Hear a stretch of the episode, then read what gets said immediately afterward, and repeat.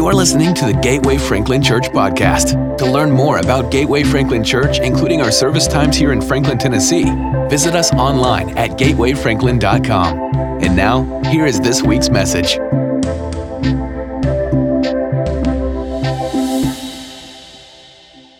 So, uh, I, last week I, I, shared with you this particular movement quote um, There are no shortcuts to worthwhile destinations the destination dictates the journey.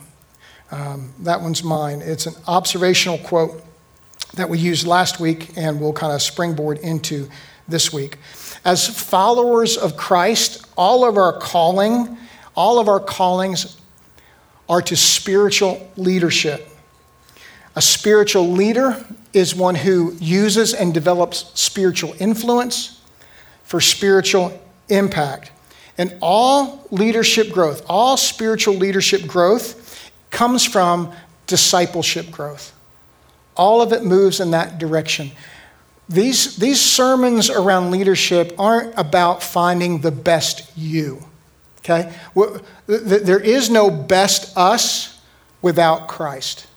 When we, when we find Christ, when we are absorbed in Christ, when we allow Christ and His words to shape us, it's, it's not about becoming our best us as much as it becoming more and more like Him, which really is our best us, right? You, you, there is no finding the best of me without finding me through Christ.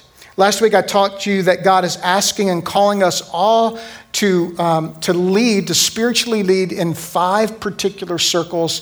And in my reflection this week, I added a sixth. If you don't have too much to do, I added a sixth. Here are the leading up in these circles. The first is ourself. All leadership, spiritual or otherwise, begins with leading ourself. Second, our family. Circle number three is our church. Number four is our community. Number five is our workplace, work environment, work sphere. And the last one I added is our world, our work world. Now, I don't want you to think about this as lists. I'm not a graphic designer. I, I, I, I could not create a graphic for this. And by the time I get to these revelations, nobody else has time to create what I want them to create either. But I want you to think more of concentric circles than I do a list uh, of one, two, three, four, five, six. Okay? That's just I think more in, in those lines. Uh, many of you think more in the other side of your brain. So think about you know, the rock being thrown into the pond. The biggest circle, biggest impact, right, is, is the rock hitting the pond. That becomes the first circle. That's what self spiritual leadership is, is that first where that rock hits the pond. And then it creates the ripples. All right, that, so here comes the impact.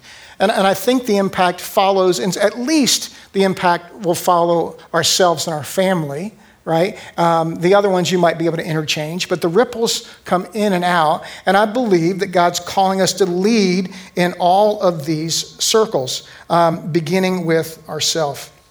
Here's the core text for, uh, for this series and for our year. It's from Psalm 78, 70 through 72. It says, He chose David, his servant, and took him from the sheep pens from tending the sheep, he brought, them to, he brought him to be the shepherd of his people, Jacob, of Israel, his inheritance. And David shepherded them with integrity of heart, and with skillful hands, he led them. So, no matter what life stage, no matter what age, no matter what status, no matter what position you find yourself in now, all spiritual leadership or our lead up all begins in sheep pens. Okay, sheep pens. So let's talk a little bit about sheep pens. First, I'll say there's a football adage that says you cannot win a game in the first half, but you can lose a game in the first half. And use whatever recent football memory you have in order to apply it to that comment. Not many people paid much attention this past week, I guess. we don't make legacy marks in our sheep pens but our sheep pens mark our personhood and mark our leadership. Um, sheep pens are simple, unassuming places. Um, I'd say that they're um, under the radar places in our life, meaning other people don't probably don't haven't gotten to see our sheep pens. Um, but I think they're even farther than that. I think they're probably off the grid kind of places in our life, but they are integral and they're valuable places in our lives. So here are some characteristics that I've drawn from a sheep pen. First, a sheep pen is a safe place to learn. It's a safe place to learn. It's where accountability is high and um, the, the, the, um, the, the damage or the, uh, of failure is very, very low. The risks are very low. Supervision is very high. Now, at my father's station, I didn't gravitate to mechanical work. I gravitated to tire work. For some reason, that machine at that time was a pretty big machine that took tires on and off of wheels, fascinated me.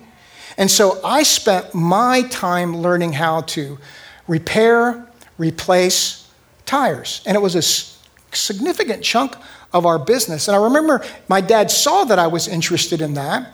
And so I learned, started learning with old tires and old rims with him helping me. Because when you mount and dismount a tire, it's easy to tear the bead around the tire that helps seat it against the rim to hold the air. And if you don't do it right, correctly, or the like, you can tear that. So once I got proficient enough with the old tires, dad would let me work on a customer's tires with him standing there. Now, here's what's interesting about sheep pens rarely are you ready to leave a sheep pen when you think you are.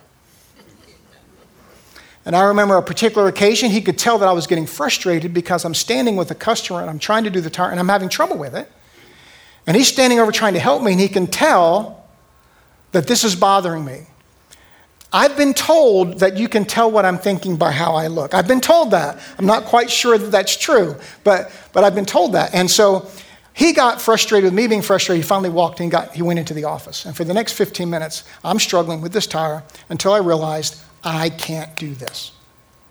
And so I had to walk from, this, from, the, from the bays to his office, knock on the door, and say, Dad, I'm stuck.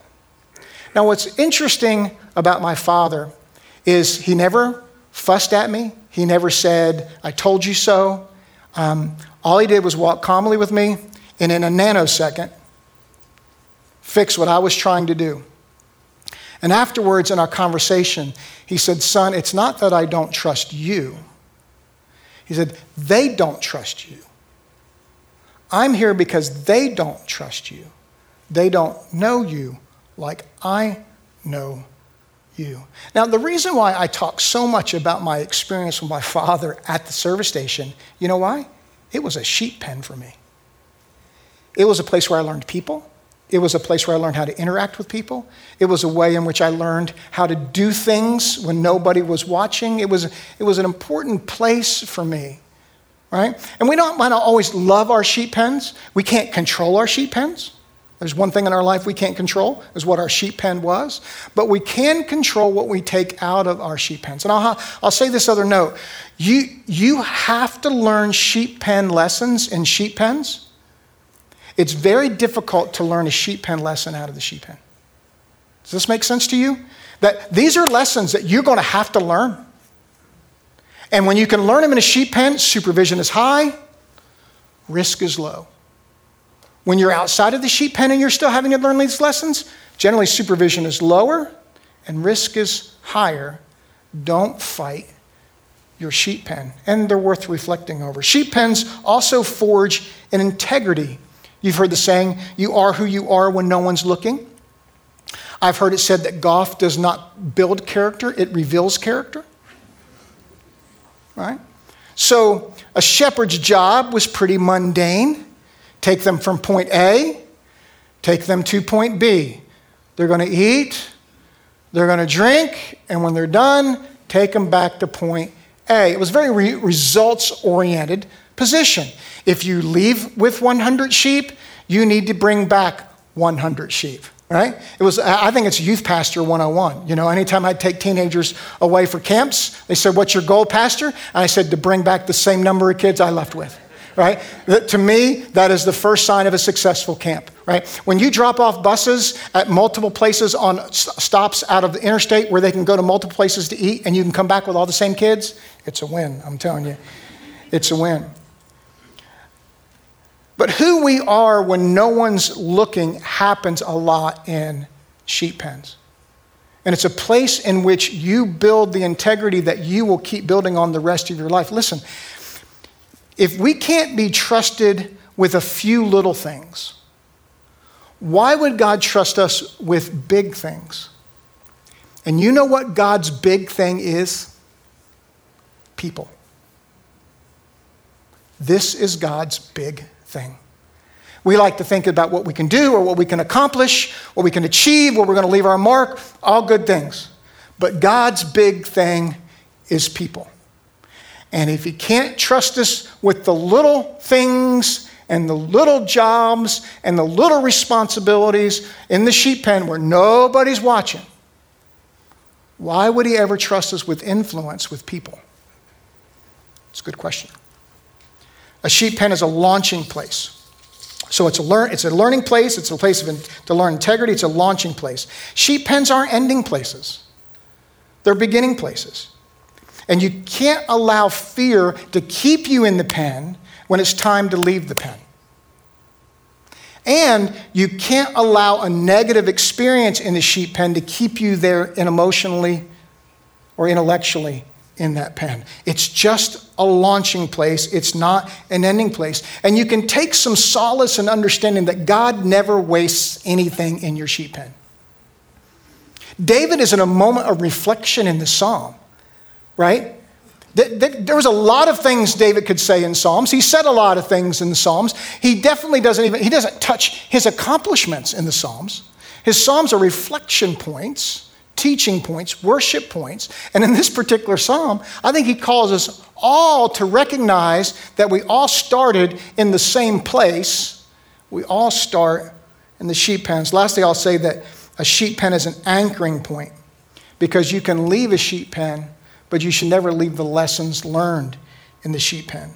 That your beginnings remind you of the grace of God, the provision of God, the lessons of God this is where you learn them. This is what becomes anchoring points in your life. Zechariah 4:10 is an important scripture to me where it says that do not despise the days of small beginnings that people will rejoice when they see the plumb line in the hands of Zerubbabel, when Zerubbabel was tasked in rebuilding the temple. When you get out a plumb line, Mr. Engineer Kevin, it's the beginning of a project, right? It's not midway, it's not end, it's the beginning of a project. And he's saying, do not despise small beginnings.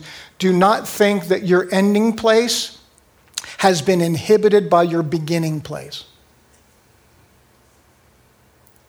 Your ending place is not going to be inhibited from your beginning place. God determines your ending place. When you flip back four different verses, um, Zechariah also has this to say Not by might, nor by power, but by my strength, saith the Lord Almighty. It's very difficult to see ending places from beginning places because we generally look at ourselves and we look at what stands between us and that dream or that calling or the like. And honestly, those things are somewhat irrelevant because we're measuring those things through what we see and what we think we can do and accomplish. And all of that neglects who God is and what God is doing and wants to do inside of each of us. So, throughout Scripture, there are two common kinds of leaders that God partners with. Um, I got through one of those in uh, the first service, decided not to go to the second one um, because no one ever has ever complained about a sermon being too short. Um, we'll see where this goes today. The two, however, I'll tell you reluctant leader and an overlooked leader. Okay? These are two types of leaders God partners with in scriptures the reluctant leader and the overlooked leader. Israel's first leader, now we can also, obviously, Abraham is who, who, who goes to a country that he does not know. But Moses is, Israel's established now, and Moses becomes, in my opinion, kind of the first leader, and he's a great test case in the reluctant leader. He, there's, a, there's a scene when he turns 80. So he spent 40 years growing into who God had called him to be. He spent 40 years running away from that, if you will. And now at 80, two thirds of his life is gone. He has this, what, what we, we now have called this burning bush moment, right? And you may have used that adage with you before the, a burning bush moment. We say that because how do you ignore spontaneous combustion? right? It, it's, it's difficult to ignore that. And so here's kind of how this context plays out, where we learn about the reluctance of Moses. Verse 10 of chapter 3 says, So now go, I'm sending you to Pharaoh to bring my people, the Israelites, out of Egypt. That would have, should have been a very reassuring, timely word from the Lord to someone who was on not just desert. We've, we, have we have learned to say, well, we have a desert experience. We can see in Scripture a lot of desert experiences. Moses is not having a desert experience. Moses is having the backside of a desert experience, right? I mean, so, so he's well beyond desert here. All right? It is, it is his backside of this desert, but he still receives this word. It should have been a reassuring word. And yet, verse 11, he begins with but. But Moses said to God, Who am I that I should go to Pharaoh and bring the Israelites out of Egypt? I will tell you, it is always a dangerous moment to but God. I always, get, I always love watching um, college football coaches. Generally, I, I don't know how, what their blood pressure raises to in the course of a game. But every once in a while, you'll see a coordinator or a grad assistant or someone headbutt another player. The player has a helmet on they do not. And somehow people get fired up over this. And I don't, I don't quite get it because the guy without the helmet always gets bloodied. you know, I mean, there's always blood trickling somewhere. And here's what happens when you decide to headbutt someone that has a harder head than you, you are the one who comes away injured. And I can assure you, God has a harder head than you and I do. But he, he butts God, right? His first but, who am I that I should go to Pharaoh and bring the Israelites out of Egypt? Moses has put his background into his foreground. He has put his background into his foreground. He definitely has disqualifying acts that would disqualify him from spiritual leadership.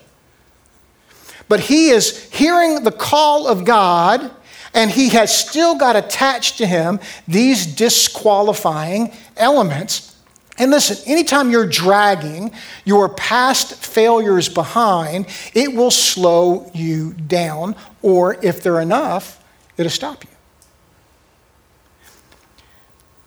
Failing is not being a failure. In fact, some people will tell you that if you're not failing in something, you're not trying enough new things. It is perfectly okay to fail, but when you let that disappointment and discouragement go to your heart, that's when the enemy starts convincing you that you are a failure. Failing is, is time specific, failure is much more global. Failing doesn't have to keep you in the same spot. Seeing yourself as a failure will always keep you at the same spot. In God's eyes, failures don't erase purpose. Failures do not erase purpose. Failing with God doesn't make you irredeemable. Here's God's response. And God said, I will be with you. I love this. There is no rehearsal of what the disqualifying acts were. There was not an evaluation of what they were. There was a promise of his presence. So, in essence, you could say, God meets all of our failings with his presence to carry out his call. I will be with you. God's presence trumps our resumes. Good ones, bad ones. He doesn't address the goodness nor the badness, except for addressing it with his presence. I will call you, I will lead you. we, he's calling us to be first followers. When I talk about spiritual leadership, it's more on the lines of first followers. We're following him as our leader. You can't follow someone who's not present, and he's always present. Um, so when he's saying it's time to move, um, you won't be moving alone. All right, here's Moses' reluctance number two. Moses said to God, Suppose I go to the Israelites and say to them, The God of your fathers has sent me to you, and they ask me, What is his name? Then what shall I tell them? In essence, he's saying, Who's going to believe what just happened to me? Right? Like, this is a story I'm not going to be able to tell everywhere. You know, I'm in the desert, and a bush starts burning. And then I go over and look at the bush, and the bush tells me to take off my shoes. And the bush then tells me to come to you and lead you out. I mean, the reluctance many times in spiritual leadership is, is how, how are we supposed to communicate that we feel like God has told us this or is leading us in this way? Or, look, um, I just feel prompted to pray with you right now. Is that something I can do? Look, I, I, don't, I don't know why I'm saying this to you, but do you have a minute? This is Moses' reluctance. This is going to just, how do I keep this from just being looking like it's something I'm doing again? Okay? That's his reluctance point. Who's going to believe me? I barely believe it myself. Here's God's response God said to Moses, I am who I am. This is what you're to say to the Israelites. To me, it never appeared to be a great answer, right? I am who I am. This is what you're to say to the Israelites I am has sent me to you. God also said to Moses, Say to the Israelites, The Lord, the God of your fathers, the God of Abraham, the God of Isaac, the God of Jacob, has sent me to you. This is my name forever, the name you shall call me from generations to generations. God is saying, You can trust me. I am complete. I am everything. I am all in all. You can trust. What I'm going to say to them? They, they don't know you, Moses, you can trust me, and they can trust me.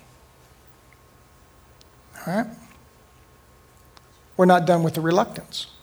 Here's reluctance number three.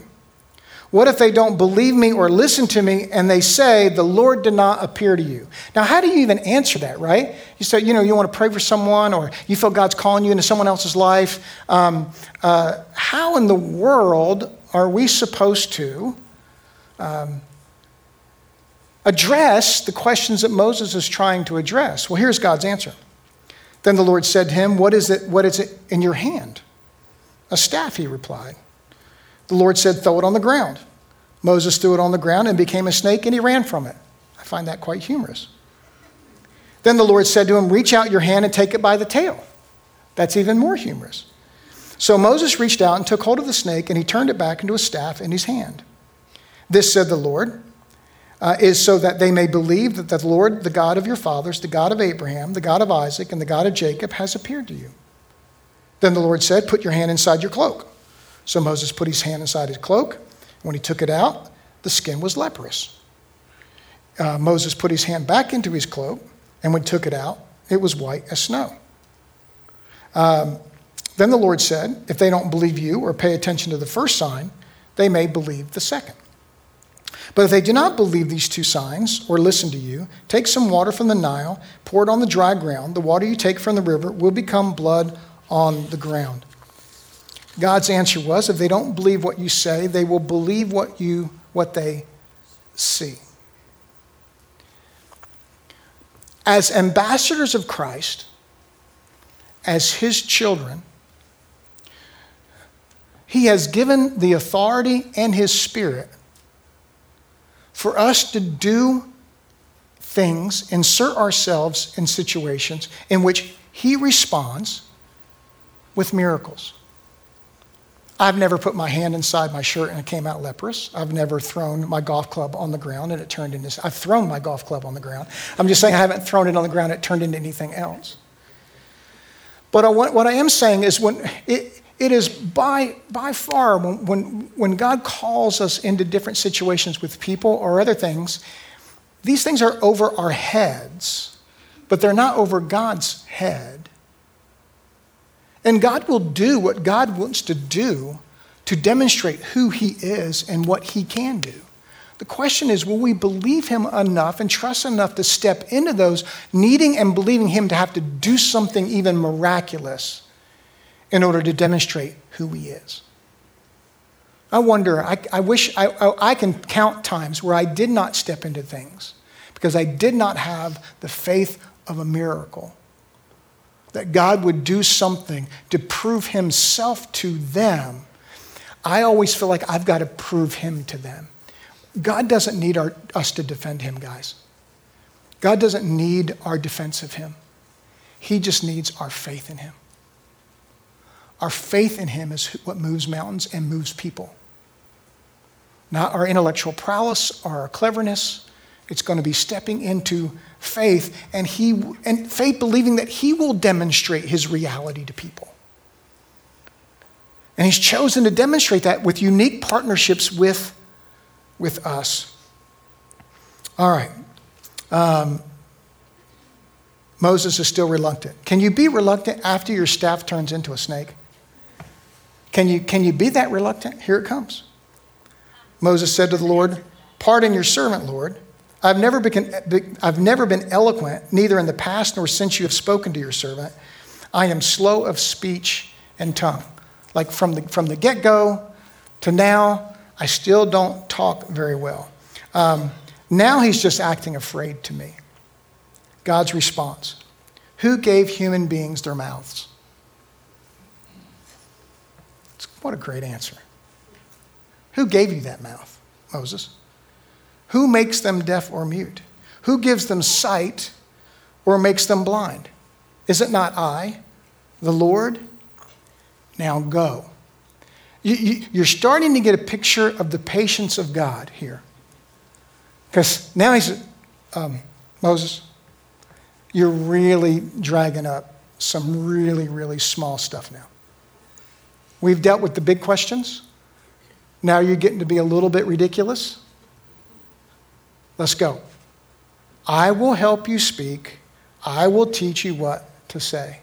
I love it. We're reading passages of the New Testament. Jesus told, tells the disciples, don't worry about what happens if you're arrested. Don't worry about these difficulties because the Holy Spirit will give you what to say when you are need to say something. If you're ever curious about does, does God still speak today, He does. He speaks, especially, He can speak through His people by, by the inspiration of the Holy Spirit. And He can do that to us in any situation in which He places us that we're afraid to step into because we don't know what to say.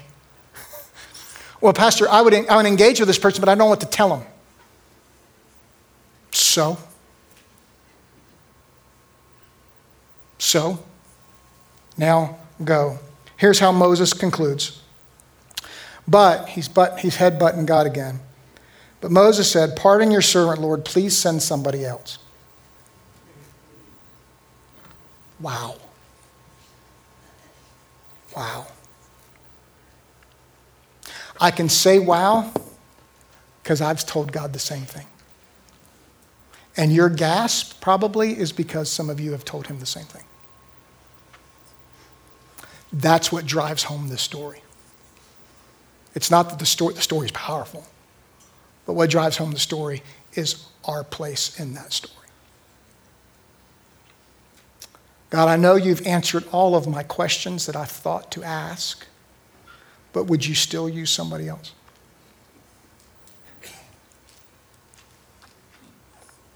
Wow. God's conclusion. Then the Lord's anger burned against Moses. Double wow.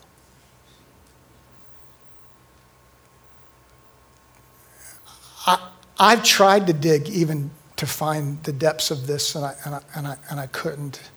In the resources I looked at, what does it look like for God's anger to burn towards us? Does, does his anger, does his, does our reluctance, does it cost us something? I, I, don't, I don't know this side of heaven. I don't know this side of heaven. But what's fascinating to me is, is we have this very bold, honest, guttural statement in Exodus. And the Lord's anger burns. And then, but then it says, What about your brother Aaron, the Levite? I know he can speak well. He's already on his way to meet you. You, you, you get the, he's already on his way to meet you on the backside of this desert while you and I are having this nonsensical conversation about me and you and leading. You speak to him and put words in his mouth. I will help both of you speak and will teach you what to do. He will speak to the people for you, and it will be as if he were your mouth and as if you, you, uh, you were God to him. But take this staff in your hand so you can perform signs with it. Interesting that he gives the power of the signs to Moses only. So, although God's anger burned against Moses, what Moses received was grace. Wow. Wow. What we know is that even reluctant leaders are given grace by God. What we know is that God still works through reluctant leaders to accomplish his purposes. We also know that there has to be a time when reluctant leaders have to leave their self imposed timeouts desert experiences and get back to their spiritual calling of spiritual influence for spiritual impact. Your family can't wait any longer for this. Your church can't wait any longer for this. Your community can't wait any longer for this.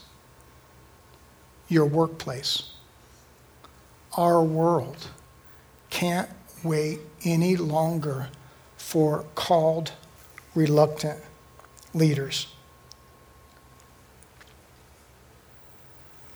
And this is where I stopped in the first service. And I'll stop again. We'll talk about overlooked leaders another time. But here is a statement God uses reluctant, overlooked and flawed people for spiritual influence, for spiritual impact. Surrendered, faith filled movement overcomes disqualifying actions and squandered opportunities. Come up, team. Come on up, team. Surrendered, faith filled movement overcomes disqualifying actions and squandered opportunities. If you were writing a propaganda piece for um, Jesus, you wouldn't have written what we have in our hand here because it doesn't hide anything. Why doesn't it hide some of the inconsistencies and failures of the leaders in Scripture? Let me read you the first verses of Psalm 78 before you get to the sheep pen uh, integrity of heart passage. It says, O my people, hear my teaching, David speaking. Listen to the words of my mouth. I will open my mouth in parables. I will utter hidden things, things from old. What we have heard and known, what our fathers have told us, we will not hide them from their children. We will tell the next generation the praiseworthy deeds of the Lord, his power, and the wonders he has done. He decreed statutes for Jacob and established the law in Israel, which he commanded our forefathers to teach their children so the next generation would know them, even the children yet to be born. And they, they in turn would tell their children. Then they would put, for, put their trust in God and would not forget his deeds, but would keep his commandments. We have all of these sheep pen experiences and failures and falters and spurts and stops of all of these leaders in Scripture and those things have been told from generation to generation because we hit our own spurts and stops and failures. And if we did not have the examples of people who still stayed pliable to God, that God would use despite themselves, we would not have the courage to keep moving forward. And our kids need to see that in us. Sure, there's some things we don't tell our kids at certain ages, right? We don't overshare certain experiences. But you know what? I don't, there's probably, I don't even know if there's more than two or three experiences in my life that I have, my failures that I haven't shared with Annie. Don't hit me up after service, baby. There, those are in a vault.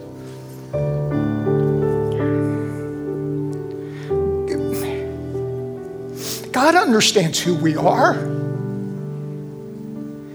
He understands the damage that sin made in the fall to our nature. He knows this thing. Ah, but he also know who, knows who he created us to be and the perfection of who he is and the perfection of the kingdom. And right now, we don't live in that perfection, and yet the call that he has for us remains the same not to disqualify us or hide ourselves from those negative, disqualifying features, but to re- receive the grace of God and to see the culture the way He sees the culture. Jesus never blames the culture for being the culture. He recognizes them as harassed and helpless, for sure. But he describes harassed and helpless as ripe. I don't know if you're watching The Chosen or not. I'd highly recommend watching The Chosen. Um, it is a, well, Google it. Um, so, season three, episode two, they, they, they, linked episodes one and two in the theaters over, over the holidays. Gene and I went to go see it. One of the things I love about this, when you read scripture, first of all, right now, I'll just say that um, what's the Jesus guy's name? I, am hearing Jesus' words in his voice now. I just got to tell you, it's, it's the oddest thing in the world, right? I'm, I'm reading what Jesus is saying and I hear his accent, or it's cracking me up. I got to tell you. But I'm, what I'm loving is it because it, it, pulls it off. I try, but I'm still one dimensional, right? Two dimensional. I, I try to pull things out of the passage that you wouldn't see. But man, when you see it on a screen, all right, so episode two, back half of episode two, Jesus gathers the disciples in the room. Now they've watched, they've heard him teach. He's come off the Sermon on the Mount. Matthew 5, 6, 7. And he is, um, uh, he's got them in a room together. He said, okay, guys, here we're gonna, here's what we're going to do. It is not possible for me to preach to all the people who need to be preached to. It is not possible for me to heal everybody that needs to be healed, to cast out the demons. It's not possible for me to do this. So here's what we're going to do I'm going to send all of you out two by two, and you're going to preach that the kingdom of heaven is at hand and the Christ has come to free you and you will cast out demons and you will heal the sick. And it's this powerful moment. And then there's this pause. And Matthew is in the back corner and he says, Rabbi, can you repeat that? And in that first phrase, you capture kind of the moment of what's happening here. So he says, Gladly, Matthew. And he doesn't give a truncated speech again. He says, You are to preach the kingdom of God is at hand. And I give you the authority to preach the gospel, to cast out demons, and to heal the sick. And man, it's just, it's a fabulous scene. So, questions start popping up. One is, well, what are we supposed to tell them? And he said, What you've heard. He said, I'm late. I'm kind of late to the party. I've only heard one sermon. And it was either Jesus or someone else said, well, it was a pretty good one. You can stick with that one. Um, one guy says, Did I miss some ceremony? and uh, I think it was Jesus that replied, This is it. And then someone says, Well, don't you think that there's people more qualified to do this? And Jesus' humorous, somewhat poignant response is if I wanted religiously qualified people, I wouldn't have chosen you. Wow. Hear, hear, hear what Jesus is saying. The needs that we are encountering are beyond my physical space. Me physically in the flesh, Jesus cannot get to all that has to be gotten to. I have chosen you. You are now the leaders. Let's go.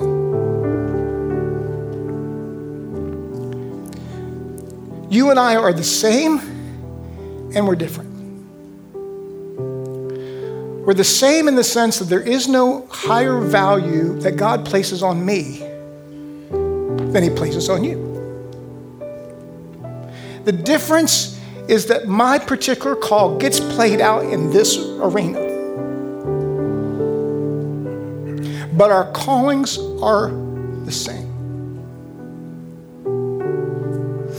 So, even with a paid staff of pastors, can we honestly assess is it even possible to pastor our size congregation with a handful of full time staff members? It is not. Are all the prayers that need to be prayed face to face, holding a hand, engaging in someone in their pain, is it possible for that to be done by an organization? No. And, and neither was it ever designed to be that way. I love church. I love institutional church. I love organizational church. I've told you forever that when some people say, I don't like organized religion, my response is, I don't like disorganized religion. I don't like anything disorganized. But we believe in the priesthood of all believers. That your context is a context God has designed for you. It's your context. It is your family. It is your church. It is your community. It is your workplace. It is our world that needs more spiritually influential people making more spiritual impact. We do that by becoming disciples. I don't preach for content. I am not a content creator. I am a pastor. I preach to pastor. I preach to shepherd. I preach to shape. I preach to inspire and encourage. Sometimes I preach to challenge and give you a boot.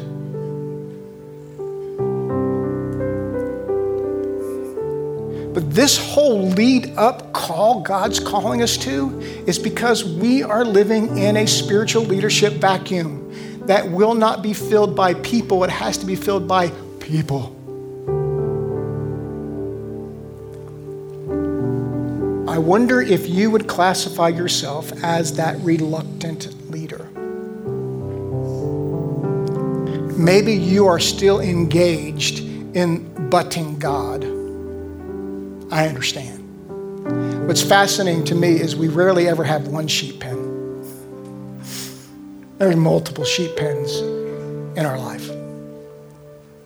But I believe the call is to move,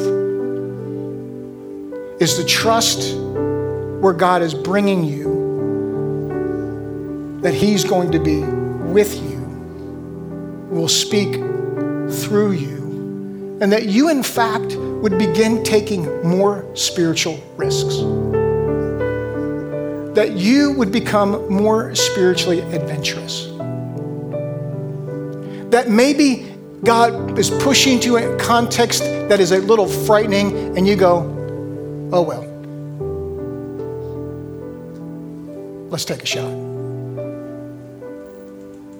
And watch and see Give yourself a chance to see God turn some staffs into snakes, some leprous hands into whole. Uh, Pastor, I just haven't seen any miracles from God. Have you ever put yourself in a position where you needed to see a miracle from God, where you prayerfully expected to see a miracle, miracle of God? You're not proving yourself here. God doesn't need us to defend him, He's pretty good at defending Himself. He needs us to take some risks with Him to see what He wants to do. So I'm going to pray this morning for the reluctant leaders in the room and watching at our 11 o'clock service or the archive. Some of you need to repent. There are disqualifying actions in your past that you have swept under the rug and just treated like they haven't existed, and you've tried to move on with God. Nobody knows them. But I'm saying that those things, they don't need to be swept under the rug. Because when you sweep stuff under the rug, it has an amazing thing of bubbling up that rug. And when you start getting lumps in that rug, not only is it not a comfortable rug, you're going to trip over those things. There's no need to sweep stuff under the rug with God. In fact, He wants to rip the scab off, bring them up to the service, and, re- and redeem you. He wants to bring redemption, not hiddenness. Don't rob yourself of being redeemed. Don't rob yourself of knowing that you've been redeemed, like somehow you're not keeping a secret from God anymore. Because He knows. So, repentance is an important step in this. If there's something that you need to lay before God and say, I've never told you, but I don't want this in my life. I don't want this memory. I don't want this pain. Repent.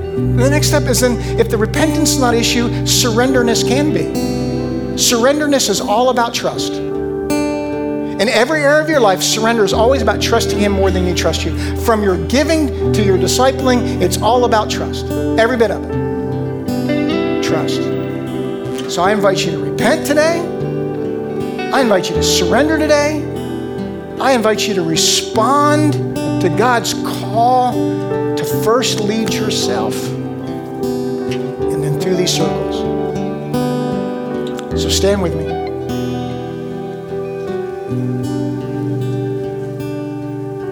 Altars may not be in your background but I don't want you to be afraid of coming to an altar. Altars were always meeting places with God. Pastor, can't I meet God where I'm standing? Yes, you can. Yes, you can. But I would say if you're ever afraid to come to an altar for prayer is a clear indication that that's the place you probably need to do business with God. No one goes through and counts people at the altar and gives me lollipops after service.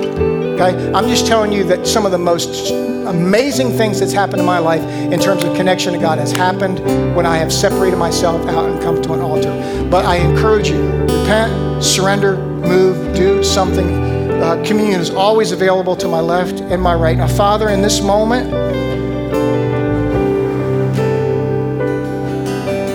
in this moment, Lord, I pray that people would hear you clearly and they would respond to you appropriately. This isn't a Charlie call. Lord, this is you calling. And I pray, Lord, you would break the reluctant chains off of us, that we, each of us, would step more into your kingdom and your kingdom ministry. In the name of Jesus, I pray. Amen. I invite you to move. We hope you were encouraged and challenged by today's message. Again, to learn more about Gateway Franklin Church, find us online at gatewayfranklin.com. Thanks for joining us today.